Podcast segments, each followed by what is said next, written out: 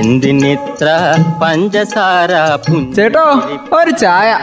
തങ്കം പുഞ്ചിരിപ്പാലിൽ തങ്കം പുഞ്ചിരിപ്പാലിൽ തങ്കം പുഞ്ചിരിപ്പാലിൽ തങ്കം ചായക്കട. പുഞ്ചിരിപ്പാലിൽ.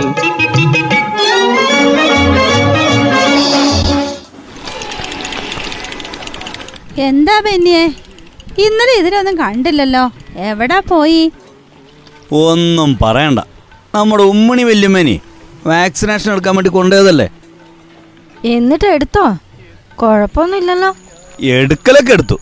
മൂന്ന് മണിക്കൂർ അതവിടെ നിൽക്കേണ്ടി വന്നു. ഒരു ഇഞ്ചക്ഷൻ എടുക്കാൻ വേണ്ടിയിട്ടേ. രണ്ടോ മൂന്നോ മിനിറ്റ് പോരെ. ഇതെന്നാ വെനിച്ചേട്ടാ ഇത്രയും താമസം? അത് ഓൺലൈൻ ബുക്ക് ചെയ്തിട്ട് വേണ്ടേ പോവാൻ. അതൊന്നും ഇല്ലാതെ പോയത്. അതിനിപ്പോ എന്താ കുഴപ്പമെന്ന്? വാക്സിൻ എടുക്കുന്ന സെന്ററിൽ ചെന്നിട്ട് ബുക്ക് ചെയ്താൽ മതിയല്ലോ. സംഗതിയൊക്കെ പറയുമ്പോൾ എളുപ്പാ. പക്ഷെ ചില സമയങ്ങളിൽ നെറ്റ് വളരെ സ്ലോയാ. അത് ഈ I D number phone number അടിച്ചു കൊടുത്തിട്ടേ സൈറ്റിലേക്ക് കയറാൻ നോക്കിയാൽ അത് നടക്കണ്ടേ? ബുക്ക് ചെയ്തിട്ട് പോവുകയാണെങ്കിലേ എളുപ്പത്തിൽ കാര്യങ്ങൾ നടക്കും. അല്ലെങ്കിലേ ഇതൊക്കെ തന്നെയാ സ്ഥിതി. ആ പുറത്തുനിന്ന് ബുക്ക് ചെയ്തിട്ട് ചെല്ലാന്ന് വെച്ചാൽ അവിടെ ഈ സൈറ്റിന്റെ പ്രശ്നങ്ങളൊക്കെ ഇല്ലേ?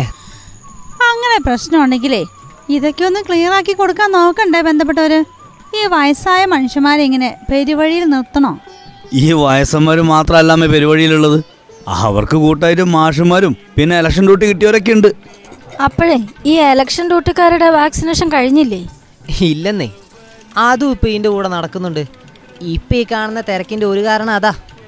ഇത് ആരോഗ്യ പ്രവർത്തകർക്കും കോവിഡ് മുന്നണി പോരാളികൾക്കും ഉള്ള വാക്സിനേഷൻ ഇല്ലേ?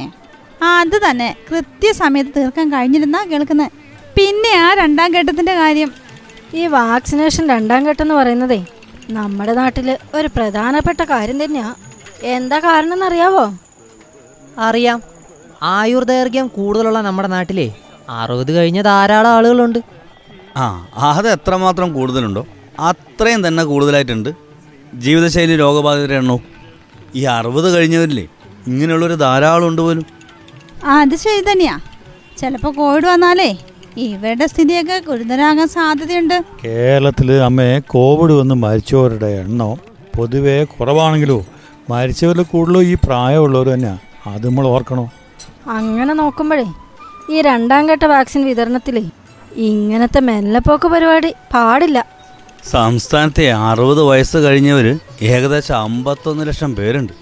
അങ്ങനെയാണ് ബെന്നി ചേട്ടാ. നാൽപ്പത്തഞ്ച് വയസ്സ് മുതൽ അമ്പത്തൊമ്പത് വയസ്സ് വരെയുള്ള ആളുകളെ മുപ്പത്തിരണ്ട് ലക്ഷം പേരുണ്ട്. ഇവരുടെ വാക്സിനേഷൻ പൂർത്തിയായാലല്ലേ കോവിഡിനെതിരെയുള്ള നമ്മുടെ പോരാട്ടം വിജയിക്കുള്ളൂ. അതൊക്കെ ആർക്കാ അറിയാൻ പാടില്ലാത്ത. പക്ഷേ ഈ ബുക്ക് ചെയ്യാനുള്ള മാർഗങ്ങൾ എന്തിനാ ഇങ്ങനെ കുഴക്കിയിട്ടേക്കുന്ന എനിക്ക് മനസ്സിലാവാത്ത. എന്നാ അത് പരിഹരിക്കാനുള്ള നടപടികൾ? അതൊട്ട് ഇല്ലാതാനും എന്തായാലും ഇക്കാര്യത്തിൽ സർക്കാരുകളുടെ ശ്രദ്ധ അടിയന്തരമായിട്ട് പതിഞ്ഞില്ലെങ്കിൽ വയോജനങ്ങൾ പൊതുവഴി നിൽക്കേണ്ടി വരും എന്നുള്ളതിൽ സംശയമൊന്നുമില്ല. അതുപോലെ വേറൊരു കാര്യമുണ്ട് പിന്നെ ചേട്ടാ. സർക്കാർ മേഖലയിൽ നാൽപ്പത് ശതമാനം ആശുപത്രികളാണ്. ആകെയുള്ളതേ ബാക്കി മുഴുവനും ഉണ്ടല്ലോ.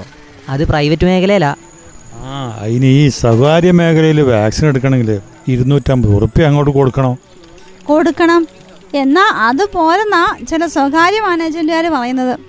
ഇതൊരു വലിയ പോരാട്ടല്ലേ ലോകം മുഴുവൻ നടക്കുന്ന പോരാട്ടം. അന്നേരം അതിനോട് സഹകരിക്കല്ലേ വേണ്ടത്?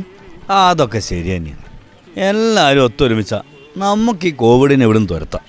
ആ അല്ലെങ്കിൽ പിന്നെയും ഇതിന്റെ മേലെ കെട്ടിമറിയേണ്ടി വരും. ഇവിടെ ഞാനെന്നോ നീയെന്നോ വേർതിരിവില്ലാതെ എല്ലാവരും ഒന്നിക്കുക എന്നിട്ട് കോവിഡിന്റെ മേലെ വിജയം നേടുക. അതായിരിക്കണം നമ്മുടെ ലക്ഷ്യം. എന്തിനിത്ര പഞ്ചസാര ചേട്ടോ ഒരു ചായ. തങ്കം പുഞ്ചിരിപ്പാലിൽ തങ്കം പുഞ്ചിരിപ്പാലിൽ തങ്കം തങ്കം ചായക്കട.